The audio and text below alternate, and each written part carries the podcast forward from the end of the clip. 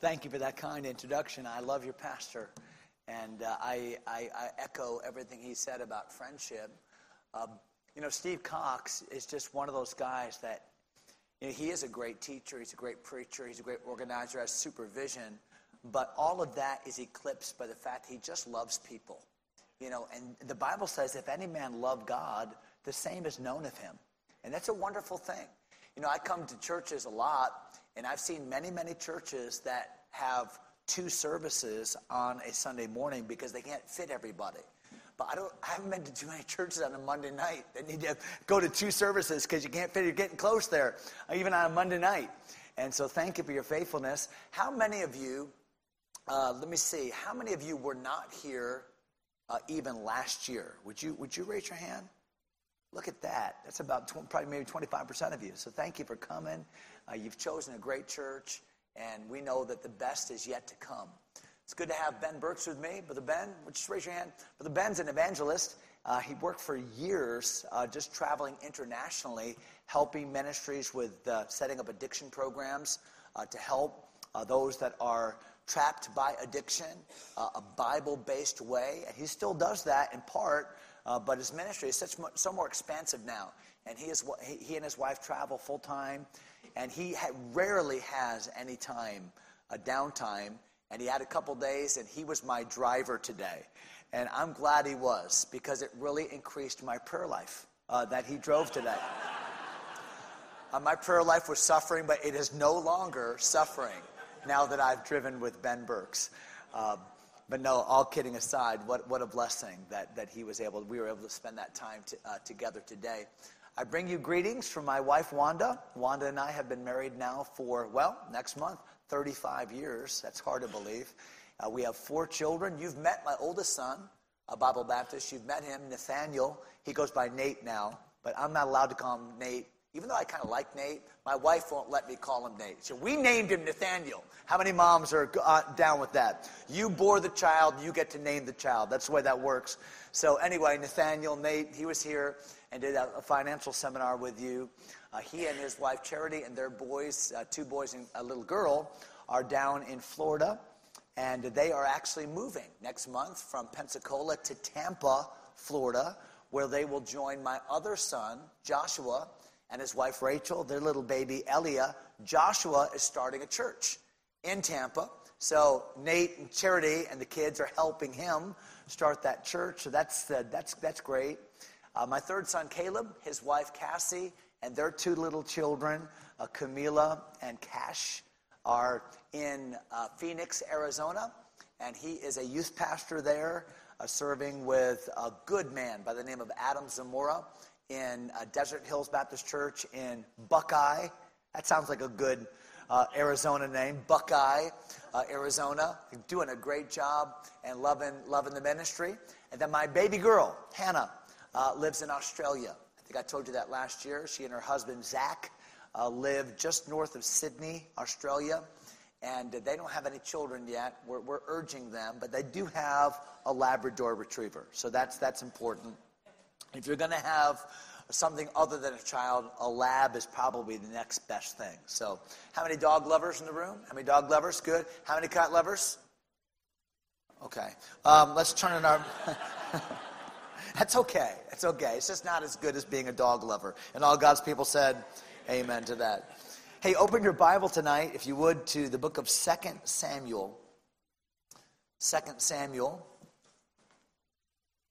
I want to read a passage of Scripture that I think is just a, a tremendous help uh, to all of us. I'm, I'm going to ask you to do something at the end of the service when we have our invitation. It won't be a length, it won't be a lengthy invitation, uh, but but when we have our invitation at the end of the service, I'm, I'm going to ask you to do something.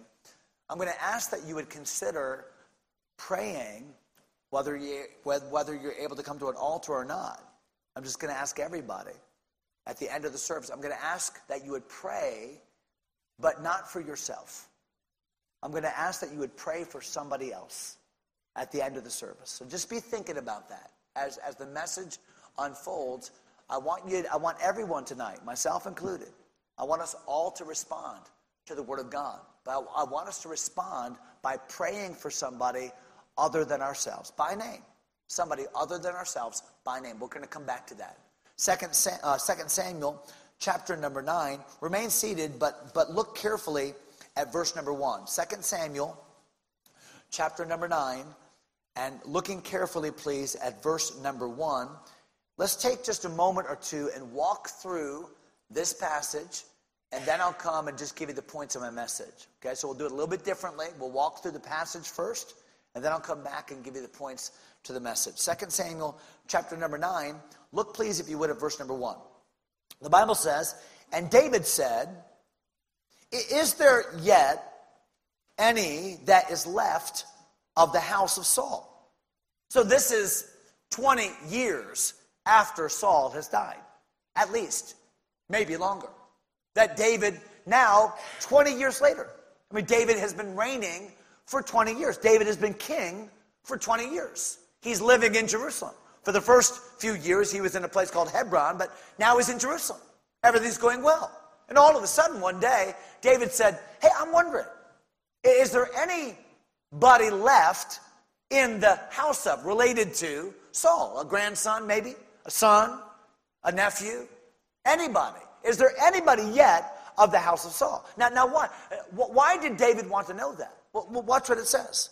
Is there any yet that is left of the house of Saul? That, here's the purpose, that I may show kindness unto him. Show kindness. Show him kindness. Watch this, for Jonathan's sake. To show him kindness. The word kindness in verse number one is the word for love in the Old Testament. It's the word hesed. It means the loyal love of God. It's a word that's so big that the translators had a tough time finding a word that described it. Uh, Tyndale uh, call, called it loving kindness. There was no such word as loving kindness, but he knew it was love and he knew it was kindness and he didn't really know how to translate it, so he said it's loving kindness. And you'll find it throughout the Old Testament. Sometimes it's translated mercy. The mercy of the Lord endureth forever. That's this. That's the loyal, faithful love of God to you and to me. And so David said, Is there anybody left in the house of Saul? Because I want to show him love. I want to be kind to him, but, but I don't even know him. I want to be kind to whoever this person is that I don't know for one reason for Jonathan's sake. And Jonathan was the son of Saul. Jonathan was David's best friend. If it weren't for Jonathan, David wouldn't be alive. And so, for Jonathan's sake, I want to show somebody of the house of Saul love. Look at verse number two. And there was of the house of Saul a servant. So, this is not a relation, but there was a servant of the house of Saul whose name was Ziba. And when they had called him unto David, the king said unto him, Art thou Ziba? And he said, Thy servant is he. Yes, sir. Reporting for duty. What do you need, sir? King David. Look at verse number three. And the king said, Is there, is there not yet any of the house of Saul that I may show? Now, what's the qualifier in verse number three? That I may show the kindness of God. So now we see it's not only kindness, but David wants to make sure that everybody knows that, that what I want to do for whoever this person is, it's the kindness of God. This is, I want to show God's love. Not just some human made up manufactured love, but I want to show the kindness uh, the, of God to whoever this person might be, if this person exists. Look at verse number three. Is there? And Ziba said unto the king, Jonathan. Well, that's the key guy. I mean, of anybody related to Saul, I mean, that's the one that David's most interested in. As matter of fact, that's the motivation for wanting to show love is Jonathan. So Ziba said, Well, Jonathan yet hath a son. Oh my. I mean, that, that's the best case scenario. The best case scenario is that there would be somebody alive. Well, that's a check mark. But not only somebody alive, somebody alive that's related to Jonathan, that's a check mark. And then somebody alive related to Jonathan, that's his direct son. Wow, that's a huge check mark. So Ziba says, Yeah, there is. Jonathan hath yet a son which is lame on his feet. Can't walk. He's crippled. Now, we, we find out in another passage why he's crippled. He's crippled because when the Philistines were fighting the Israelites in the very battle of Gilboa, where Saul and Jonathan and the other sons of Saul died, that people were so afraid, and the nurse that was the nanny that was watching the son of Jonathan was scared. They had to run because the Philistines were coming. And when they were running, this little five year old boy, can you picture it? This little five year old boy was wounded for life. Did he fall down a little cliff? What happened? Something happened so tragic that he became lame in his feet for the rest of his life. Crippled man. I think what Ziba is saying is Ziba is saying, yeah, David, there is somebody, the, the, the person you're looking for, he does live, he does exist, but he can't do anything for you. There's nothing, there's no service he can render for you. He, he won't be usable in, in any real capacity in your, uh, in your court. I mean, there is somebody, uh, certainly, that is related to Saul, but, but he's of no value. Because back in Bible days, a crippled person had no value. Back in Bible days, a person that was blind or a person that was deaf or a person that was lame, you saw it in the ministry of Jesus. They would be on the side of the road begging. There was no welfare program. There was no Americans with Disability Act. There's nothing like that. And so a lame person was just kind of a, an, an outsider, if you will. And so Ziba said, well, yeah, there is somebody that meets the criterion, but he's of no value. Look at verse number four. And the king said unto him, Where is he? I love that. And Ziba said unto the king, Behold, he's in the house of Machir, the son of Ammiel, in Lodebar. Now, if you were to go to Israel, travel from Jerusalem, where David lived, head down to Jericho, go up the Jordan River Valley, cross the Jordan River into what's present day Jordan to what are the Gilead Mountains, you'd find nestled back in the Gilead Mountains a little town named Lodebar. What, what, what, what does that mean? That means that this son of Jonathan is living in a place where he's kind of hiding. Obviously, he's a son, a grandson of Saul. Saul is the deposed king. Saul was that maniacal king, maniacal king. Uh, Saul was that one that led the children of Israel into a huge defeat, and it was largely his fault. And he's persona non grata, is the son of Jonathan. So no doubt he's just trying to live his life out in peace. Now David knows where he is. Verse number five. Then King David sent and fetched him. Can you imagine that day? When the soldiers showed up? Can you imagine that day when the horses and the chariots showed up in Lodebar? What's going on? Our little small, dry, dusty town. What's happening? This official uh, ambassage from the king. And they come right to uh, the house of Jonathan's son. They knock on the door. Uh, the king would like to see you. They maybe carry him out because he's lame, or maybe he kind of stumbles out himself with a cane or a crutch. They bring him out to a chariot and they take him. He doesn't know what's going on. For all he knows is they've caught up with me. For all he knows, back in those days, the thing that a new king would do is wipe out. You would wipe out everybody related to the old king. I mean, that's what you did for your own safety. So Mephibosheth is scared to death. Look at verse number six. Now, when Oh, now, oh, actually, verse 5. Then King David sent and fetched him. Oh, yes, verse 6. Now, when Mephibosheth, oh, that's his name. Now we have a name. So Jonathan's son's name is Mephibosheth. Now, when Mephibosheth, the son of Jonathan, the son of Saul, was coming to David, watch, watch his demeanor. Look at his demeanor here in verse number 6. When he came, he fell on his face and did reverence. Why? He was scared to death. Bet he got there and he fell down and yes, sir, and oh, sir, long live the king. All of that. How do you know was scared? Because of David's response. Look at verse number six. And David said, Mephibosheth. And he answered, Behold, thy servant. Watch the first thing David says. And David said unto him, Fear not. Hey, hey, hey, hey, hey, don't be afraid. Mephibosheth, it's not what you think. Fear not. Matter of fact, you ought to have great joy because watch what David says. This is so good. Fear not, verse number seven, for I will surely show thee, now we know this word already, kindness. I'm going to demonstrate to you the highest quality love. I'm going to show you kindness for Jonathan, thy father's sake. I'm going to be good to you, not because you deserve me to be good to you. I don't even know you. I'm going to be good to you for Jonathan's sake. I'm going to be good to you because somebody who's not here anymore, who doesn't live here anymore, who is in heaven right now, was good to me. So I'm going to be good to you because he was good to me. Look at verse number seven. And will restore thee all the land of, thy, of Saul thy father. Huh? This guy became immediately rich. Riches in the Bible were defined primarily by land, and Saul had a lot of it. And so now, Mephibosheth, you get all the land of Saul. And thou shalt eat bread at my table continually. You not only get riches, you get status. You now are in the inner court. You now eat at the king's table. Verse number eight, and he bowed himself and said, What is thy servant?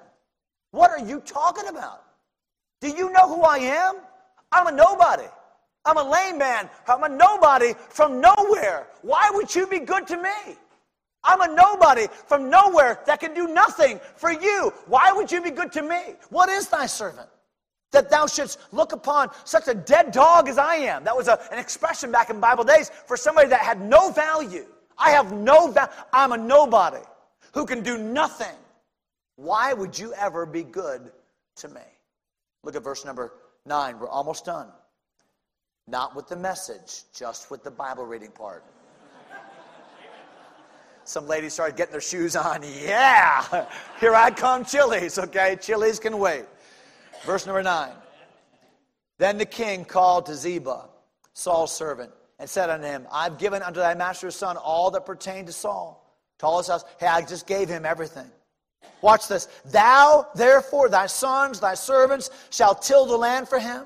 Thou shalt bring in the fruits, that thy master's son may have food to eat. But he's not going to need the food. Why? Because Mephibosheth, my, thy master's son, shall eat bread always at my table. Now, Ziba had 15 sons and 20 servants, and the Bible goes on to say that that's exactly what happened. You say, well, okay, Kurt, what in the world does this message have to do with me? All right, let me say this everything.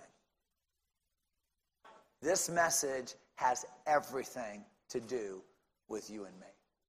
Lord, I pray that you'd help us to see it. Lord, in just the few minutes that we have to unpack this message, oh God, I pray that you would hover over this room. I pray that you would insert yourself in real ways in every heart. I pray that you would find your way into every crevice and crack in our lives. And Lord, I pray that you would show us things about ourselves that perhaps we can't even see or recognize. Lord, I pray that the end result of this message would be that we too would find a Mephibosheth. Lord, that we too would love somebody for Jonathan's sake. Help us to understand exactly what that means. Please bless this message, I pray. In Jesus' name, amen. Peter Schorsch, what a name. Peter Schorsch was a, is a journalist in Florida. He's not famous. Matter of fact, if I had not read just kind of a random article, I would never have heard of this guy ever. He's just a random journalist from St. Petersburg, Florida. But one day, Peter Schorsch was driving in his car listening to the radio, and he heard that the local Starbucks was having kind of a phenomenon taking place that day. You see, that morning, somebody had bought a cup of coffee, and they had said to the barista at the window, Hey, listen, I'd like to pay for the person behind me. We've all been experienced that, that pay it forward, right? And uh, he gave some extra money or, or just told him put it on my card, however you do it. I don't do it. But uh, anyway, the next person got the, the blessing of, wow, my, my order's paid for. And so the next person said, well, I want to pay that forward. So the next person paid for the person behind him. And then the next person paid for the person behind him. And the next person, and after a while, it went on for an hour, then two hours, then three and four, until finally it gained so much steam and so much attention that uh, a reporter began to report about it and it got on the radio. And enter Peter Schorsch. And Peter Schorsch is listening to that on the radio and thought, I'm going to go to Starbucks. So he went, changed his direction, went down to the Starbucks where the phenomenon was taking place, and got in the very long drive through line and waited patiently. Finally, got to the, the, uh, the, the speaker and said, I'd like to order two Venti mocha frappuccinos. And he waited in line, and sure enough, when he got to the, uh, the barista at the line, the, she said, Sir, uh, one of your Venti mocha frappuccinos has been paid for by the person in front of you. Would you like to pay it forward? To which Peter Schorsch replied, No. No, I would not like to pay it forward. And the Starbucks phenomenon of St. Petersburg ended at customer number 458, Peter Schorsch. Now, I want you to remember that name because the story is not over. We're going to come back to Peter at the end of the message. See, just as those people that day in Starbucks in St. Petersburg a couple years ago paid it forward, so David, in a sense, David, in a sense, in 2 Samuel chapter 9, was paying it forward. See, David could not do for Jonathan what Jonathan had done for him. Jonathan was no longer there. David could not repay Jonathan in any substantive way. Jonathan had gone on before him. Jonathan had paid already, and now Jonathan was gone. But what David could do is David could identify somebody that he could help for Jonathan's sake. And so, in that sense, he could love. Watch this. He could love forward. He could love forward.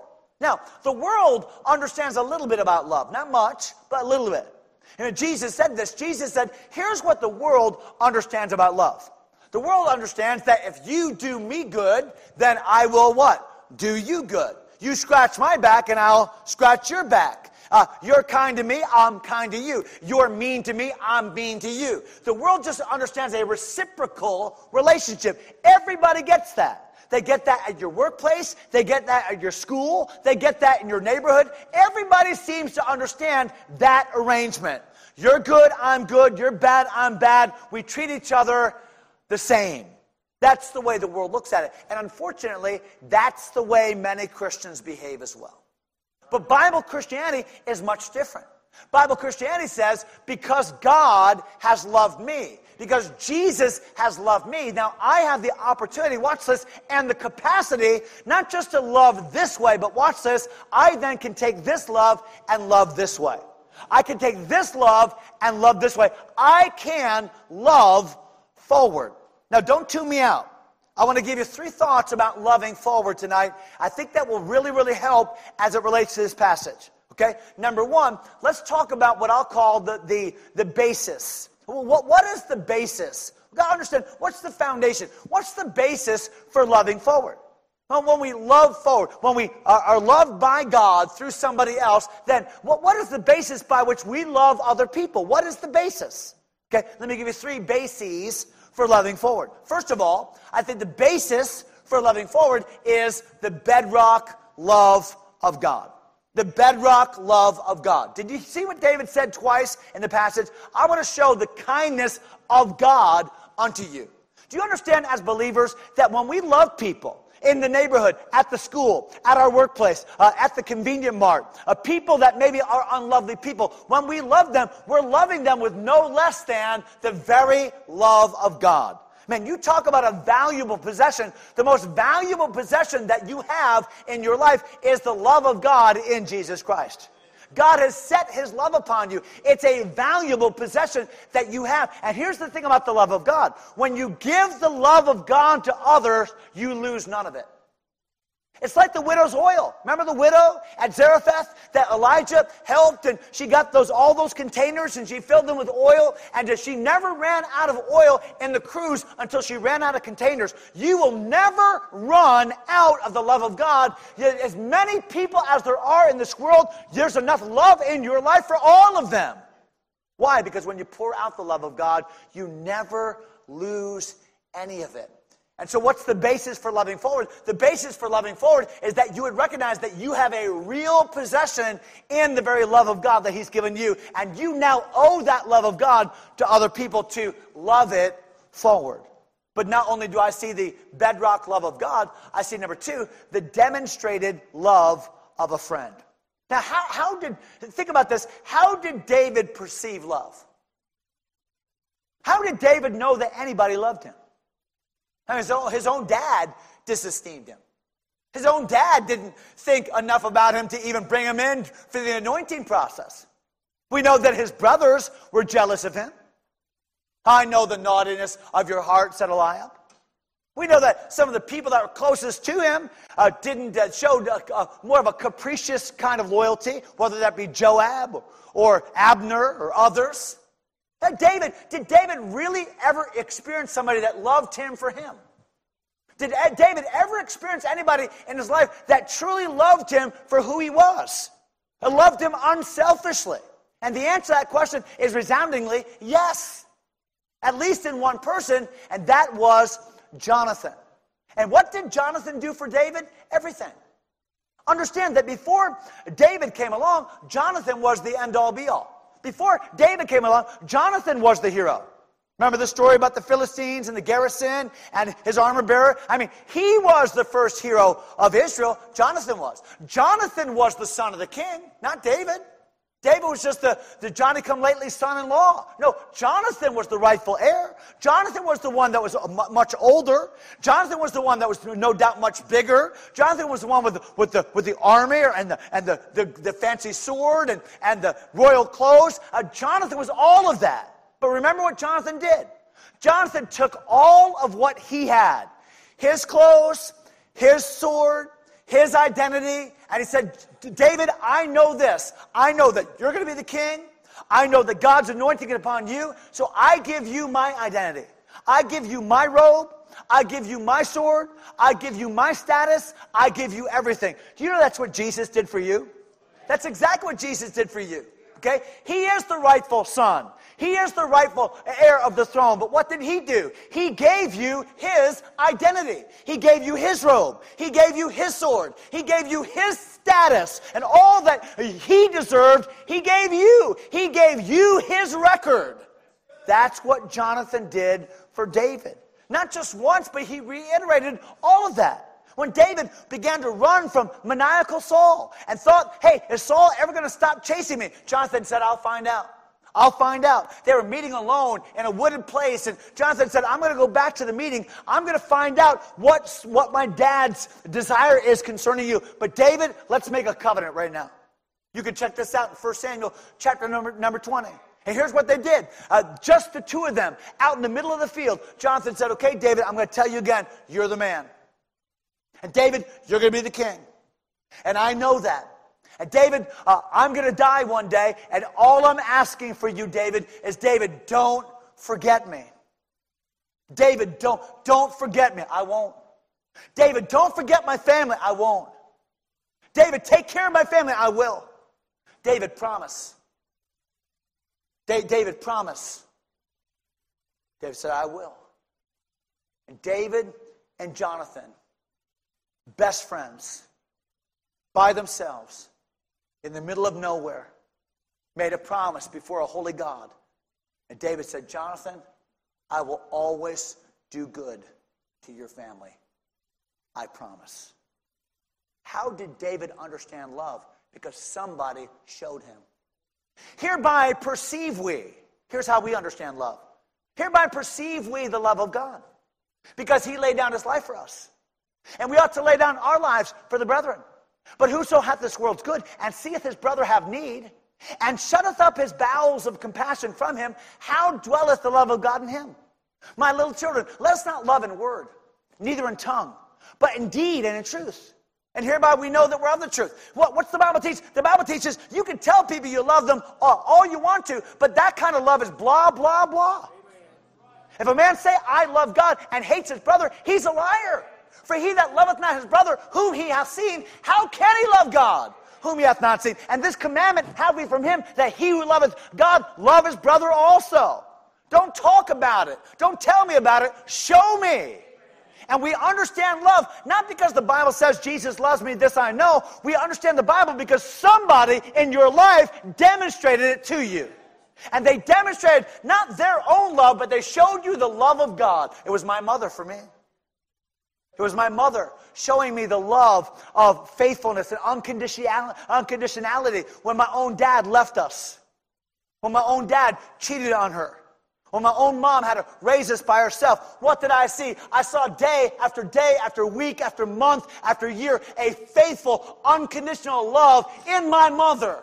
Don't tell me you're not making a difference, single mom. Don't tell me you're not making a difference, praying grandma. Yes, you are. Because through your actions, you're actually showing the, the love of God Himself. That's what David did. David understood the basis for his love was the bedrock love of God. This is God's love. And I understand God's love because somebody demonstrated God's love to me. In David's case, it was Jonathan. And now, for Jonathan's sake, because God, you loved me through him, you loved me through him. God, because you sent him to me, because you loved me through, then for his sake, I'm going to love, I'm going to love somebody. That's David's whole motivation. The basis for loving is the bedrock love of God. Number two, the demonstrated love of a friend. Number three, the constraining love of a covenant. David said, You know what? I, have made a commitment. You know what my commitment is? I'm going to love somebody for Jonathan's sake. That's my commitment. But let me ask you a question. To, to whom did David make that commitment? Well, to Jonathan. He was the only other person there. But wait a minute. To whom else? Yeah, God. Did it ever strike you as odd that now in 2 Samuel chapter 9, David said, Okay, I've gotta, I've gotta show love to somebody for Jonathan's sake? Well, who would know? Like, David, you made that promise, but the person that you made the promise with is no longer alive. Who's gonna know? And here's the answer obviously, God, but watch this David's gonna know. You know what we got in our little brain of ours? that God has given us? A conscience. And God gave you that conscience to be Holy Spirit enlivened and operable. Because there are times that God prompts you throughout the day to be good to people, to love people, to go out of your way for people. And you better listen to the still small voice of God's Holy Spirit in your conscience. And David was obedient to that, wasn't he? He said, I feel constrained. I owe this because of what Jonathan did. And do you know this? That feeling like you owe somebody something to love somebody, that, that is not incompatible with love. See, you say, well, now that we're saved, the only real motivation is love. No, I think there's other motivations.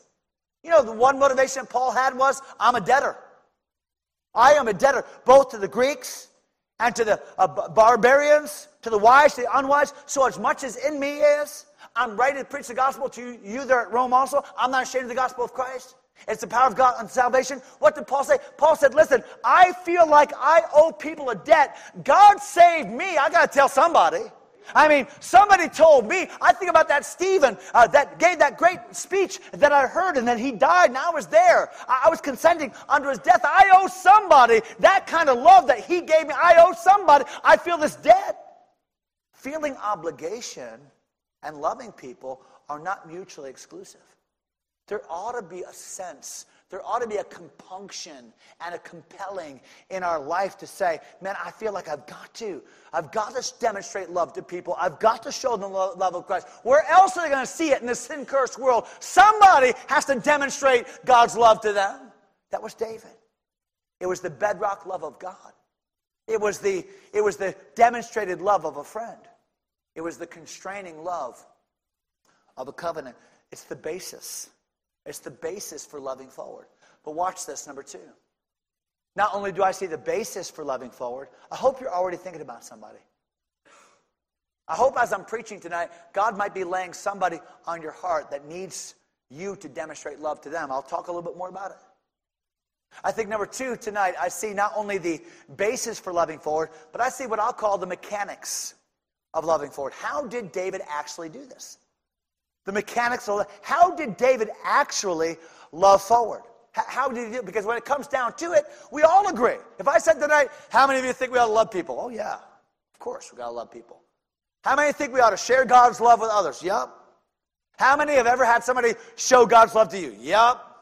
How many of you have ever made a commitment that you're going to love other people and serve other people with your life? Yep. Yeah, we all agree. When it comes down to actually doing it, that's something different, isn't it? Comes down to actually doing something about it. So, what? How did David do something about this? I think in three ways. First of all, first of all, there was what I'll call a persevering intentionality. There was a persevering intentionality. Hey, I intend to do this. I'm going to find somebody. I am good. There's, I, am good. Listen, uh, this is not going to be some general thing like I'm just making a decision to love people. No, I'm going to find one person uh, by name and I'm going to be good to them in some palpable, tangible way. I'm going to do it. That, that's real Christianity, by the way. Real Christianity all, always comes down to one on one. Now, I, I'm thankful for Sunday morning church. I'm thankful for Monday night revival. I'm thankful for group sessions. But at the end of the day, real Christianity always comes down to one on one. It always comes down to one on one. And David said, I have a persevering intentionality. Whether they receive it, whether or not they know it, I'm going to find somebody for Jonathan's sake and I'm going to be good to them, show them the love of God. I am not going to give up until I find that person. Wow, it's a persevering intentionality. But not only was it a persevering intentionality, I think number two, it was a striking, watch this, a striking impartiality. Say, what do you mean by that? Kurt, a striking impartiality. So, what, what, what David showed us in this passage, it, it really doesn't make a difference who it is. Because typically in life, we're good to people that can do something for us. You want to know the measure of a man's character? Here's the measure of a man's character Is he good to people that can do nothing for him? That's the measure of a man's character. You want to know a person's character? Watch how they treat children. Watch how they treat animals. Watch how they treat the elderly. That's, that's pure religion, by the way. Not the pet part, but the other parts. what is that? That's a striking impartiality. If I'm only good to people that I feel can benefit me, then who am I loving? I'm loving me.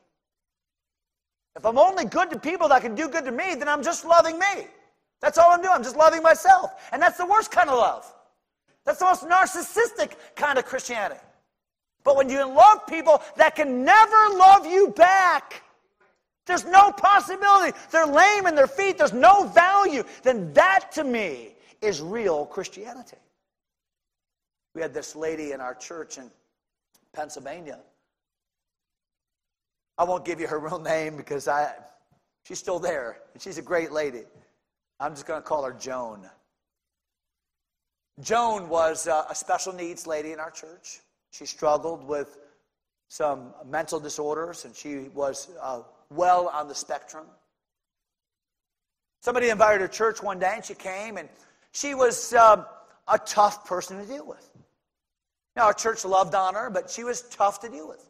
She would speak out loudly in the sermons. Matter, Pastor Skelly! Oh, Joan, not now. But Pastor Skelly, not now. She's the only woman in our church that did two things. Number one, she's the only woman in our church who ever swore at me in the middle of a prayer service. We were taking prayer requests. The room probably had this many people in it. And I, and, I and I said, Joan, she gave her prayer request, and it was something funny, and I made a little joke. And she stood up and she said, Oh, yeah, well, and I cannot repeat what she said, okay? But you would all understand it. I, what do you do after that? Okay, okay let's pray. you want to hear the second thing she did that no one else has ever done? It's even worse. Say, worse than that? Yep. She's the only woman, other than my wife, that should tell you something already. in the middle of our church lobby, and our lobby was huge. Hundreds of people were in the lobby who kissed me on the lips. Didn't see it coming, tried to avoid it if I could, but I mean, I'm talking, the next thing I know, I mean, they're on me. and I'm like, I mean, it was awkward. I'm telling you. One Sunday, she, she was in that same lobby. She had this really well dressed, young, like probably late 20s man with her. Just seemed out of place. I said, Joan, I see you brought a guest. He said, she said, Yes, this is my son. I said, Your son? I didn't know you had any children. And then he spoke up said, Well, I, I live out of town. I'm, I'm from California.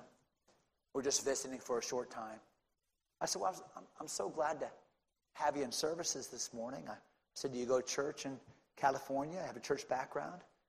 He said, No, I don't go to church. I said, Well, well thank you for coming. What, what brings you today? And here's what he said. He said, I wanted to come to the place that loves my mother. He said, Pastor Skelly, I know my mother can be very difficult. And I just had to come to the place that loved my mother. Now, I, I wonder, is that the kind of love that I'm demonstrating? That's a strike. Listen, that's a striking impartiality. So there was a there was a and there was a persevering intentionality.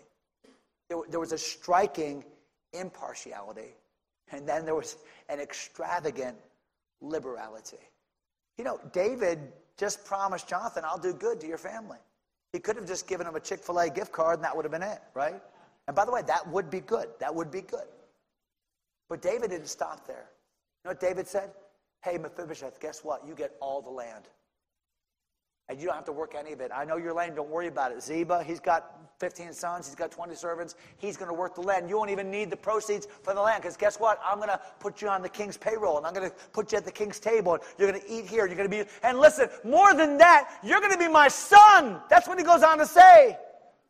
You're not going to be a servant. You're not going to be a guest. You're my son. You get that? That's striking. That's extravagant. That's God. That's only God does things like. Only God can take a poor lost sinner, lift him from the miry clay, and say, I'm not just going to rescue you and let you be my servant. Make me as one of thy hired servants. No, no, my son. Kill the fatted calf and bring me the royal robe. That's the God that we serve. And David said, Man, he loved me when nobody loved me. He showed me love when nobody believed in me. And man, I'm going to love somebody because he loved me. My status is his status. And I'm going to love for Jonathan's sake. Wow. Which brings me to my last point, and the most important point I'll make. We talked about the basis for loving forward. We talked about the mechanics of loving forward. But here's the most important part. Ready? I call this the theology. Theology is just the study of God. It helps us understand the heart of God, the mind of God, the actions of God. So, so what, is the, what is the theology of loving forward? What, what's the theology of it? Is this a concept that we find in the Bible? D- does this story tell us something about God, the redemptive narrative of the Bible, the mission of Jesus Christ? Does it help us to understand theology better? And the answer is yes, emphatically. The answer is yes. So, so what does this story show us about God? All right, three things. Here they are. Number one, real quickly. Number one, the story shows us loving forward. Connect, watch this. Loving forward, now you gotta have to watch this. Loving forward connects the object of my love with the source of my love. You see, I, I, did this just as an illustration. I brought a $100 bill. I don't have many of these, but I brought one for this illustration. Okay? So let's do this, all right? What's your name, my brother? Lenwood, yes. Okay, Lenwood, I'm going to I'm gonna give you this $100, okay? But under one condition. I want you to give that $100 to, ma'am, what's your name? What is it? Effie. Effie. Lenwood, I would like for you to give that $100 to Effie. Would you do that for me, please? Thank you. This is a t- this is like just we didn't rehearse this, okay? I'm really shocked that he's doing it, okay? Okay, good. Thank. And what do you say? No, no. What do you say? Now, Lenwood, you forgot to tell her something. You forgot. Did you give her this hundred dollars? Gave her that hundred dollars, but she's got to No, no. I gave her that hundred dollars. You gave I told didn't you to mine. give it to her. Yes, you You're not did. getting this message, Gotcha. okay? Gotcha. I gave it to her, but I'm using you. right. Do you get it now? I do. I do. Okay, okay, now watch this. Now tell her where it came from. Go ahead.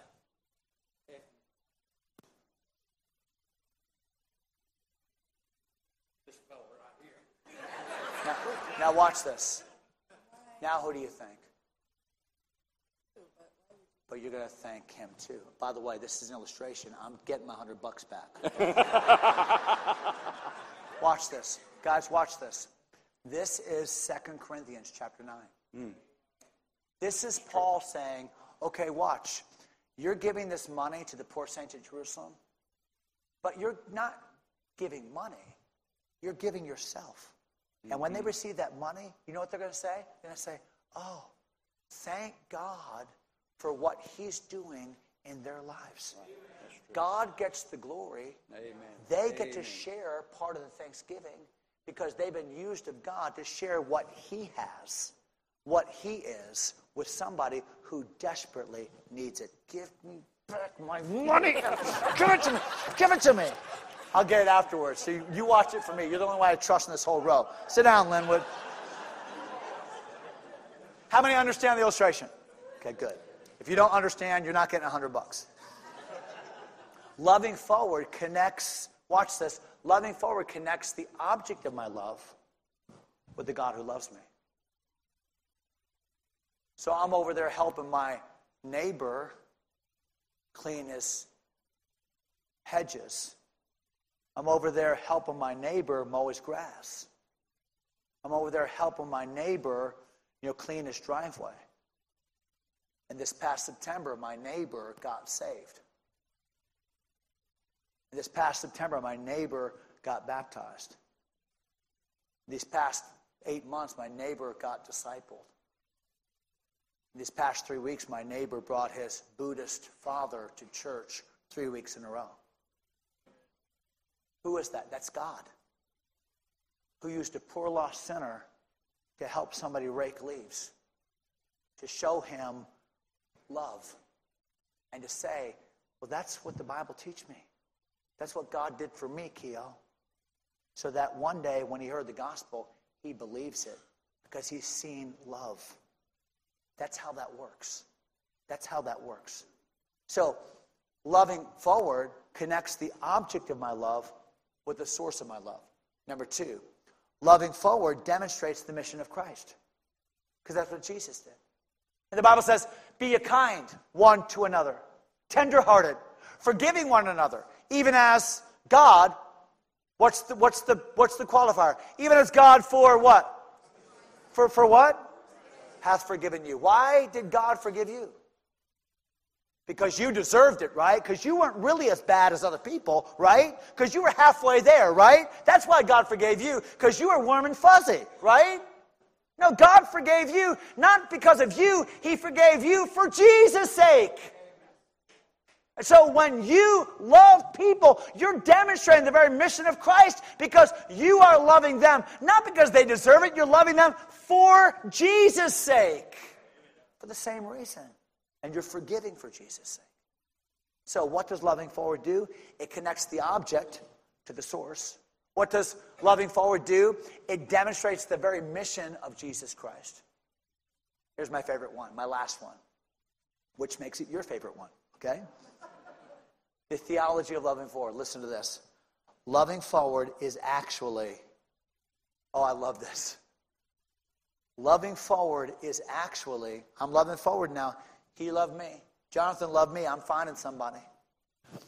Jesus loved me. I'm finding somebody for Jesus' sake. Watch this. Loving forward is actually loving backward. What do you mean by that? Loving forward is actually loving backward. What, what do you mean by that? Okay? Now, you're going to have to follow this. I know you're tired, it's been a long day. Give me three minutes and follow this. Okay? So, in the Bible, somebody came to Jesus and said, Jesus, what's the greatest commandment in the law? What did Jesus say? Love the Lord thy God with all thy heart, soul, mind, and strength. Right? But then Jesus added something. He said, and love your neighbor what? As yourself. Well, that's not the question the guy asked. All he asked is, what's number one? But Jesus said, I'm going to give you number one and number two. And on these two hang all the law of the prophets. In other words, if you could fulfill these two, you would, in essence, be fulfilling all of the law. Wow, what, what a statement. But, but Paul said this, Romans chapter 13, and verse 8. He said, Owe no man anything but to love one another. For he that loveth another hath fulfilled the law. Well, wait a minute, wait a minute, wait a minute. Jesus said, Love God, love your neighbor, you fulfill the law. But Paul said, Love your neighbor, you fulfill the law. He didn't say anything about loving God. And then in Galatians chapter 5, the Bible says, eh, when we love our neighbor as ourself, Galatians 5, that we have fulfilled the law. Nothing about loving God. All the law is fulfilled in one word, even in this, thou shalt love thy neighbor as thyself. Nothing about loving God. So Paul said twice, Romans 13, Galatians 5, hey, love your neighbor, you've done it all. But Jesus said, no, no, love God, love your neighbor. Okay, James.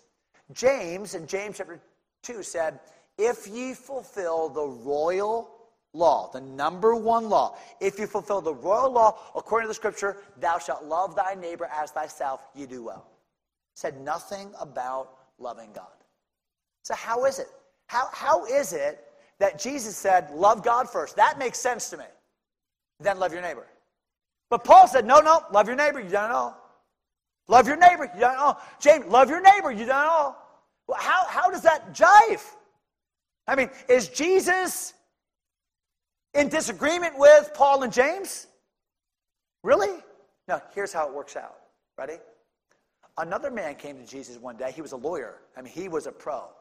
Lawyer, lawyer, the law of God. He said, What must I do to inherit eternal life? Jesus said, What do you think? The guy said, Well, I think you ought to love God first and love your neighbor. That's the right answer. That's what Jesus said. In other words, I think you ought to fulfill the law. Jesus said, Okay, you do that and you got it. Because no one can do that. Do that and you'll live. And the man knew that he couldn't do that. So the man said, okay, then who is my what? Neighbor. He didn't ask who God is because everyone erroneously thinks he loves God. Everyone thinks that. He knew that the real qualifier, where the rubber really met the road, he knew was who's my neighbor. Okay, tell me the people I have to be good to. And Jesus told the story. The story of the Good Samaritan is not a cute story about how to be good, good to people. The story of the Good Samaritan was a story that Jesus told to show you that you cannot get to heaven by works because nobody lives that way. And it's only through Christ that you can love your enemy. And so, what happened? At the end of the story, this man realized, oh, oh. So, how then, here's the big question. I'm going to end with this question. Can, can I love God the same way that God loves me? Ever think about that? How did God love you? He loved you when you were unlovely, right? True? Can you love God when He's unlovely? No, because God's never unlovely. He's altogether lovely. So, can you love God the way He loves you? Apparently not. How about this? God loved you before you loved Him. We love Him because He first loved us. Can you love God before He loves you? No, He already beat you to it. So, can you love God the way God loves you? Eh, apparently not. But wait a minute. One day, Jesus is going to say this, and here's where it all comes together. Here's where it all comes together. One day, Jesus is going to say this. Jesus is going to say, uh, th- I want to thank you for something. I want to thank you for that time you visited me when I was in jail. And I, I want to thank you for that other time when I needed a glass of water and you gave it to me.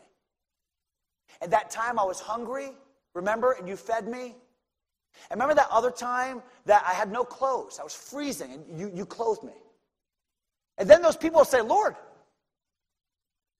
when did we see you hungry? When were you thirsty? When were you naked? When were you in prison? And Jesus will say to them, Inasmuch as ye have done it unto the least of these my brethren, ye have done it what? Not for me. You have done it to me. You see, when you love forward, you're actually loving backward. Because you are loving Jesus. So let me ask you the question one more time Can you love Jesus the same way that he loves you? And the answer is yes. Because you can love other people when they're unlovely. And you can love other people before they love you. And you can love people when they never love you back and can't do anything for you because that's what Jesus did for you. And what Jesus says is here's how good it is. And when you love them that way, you're loving me that way. You're loving me, you're hugging me with the same love and hug that I love you with. It's a mutual love. It's the way you can say thank you to Jesus best by loving forward. All right? So, we're done. Do you have a person in your mind? Here's what I want to do I want us to bow our heads and close our eyes for just a moment. Just bow your head and close your eyes for a moment.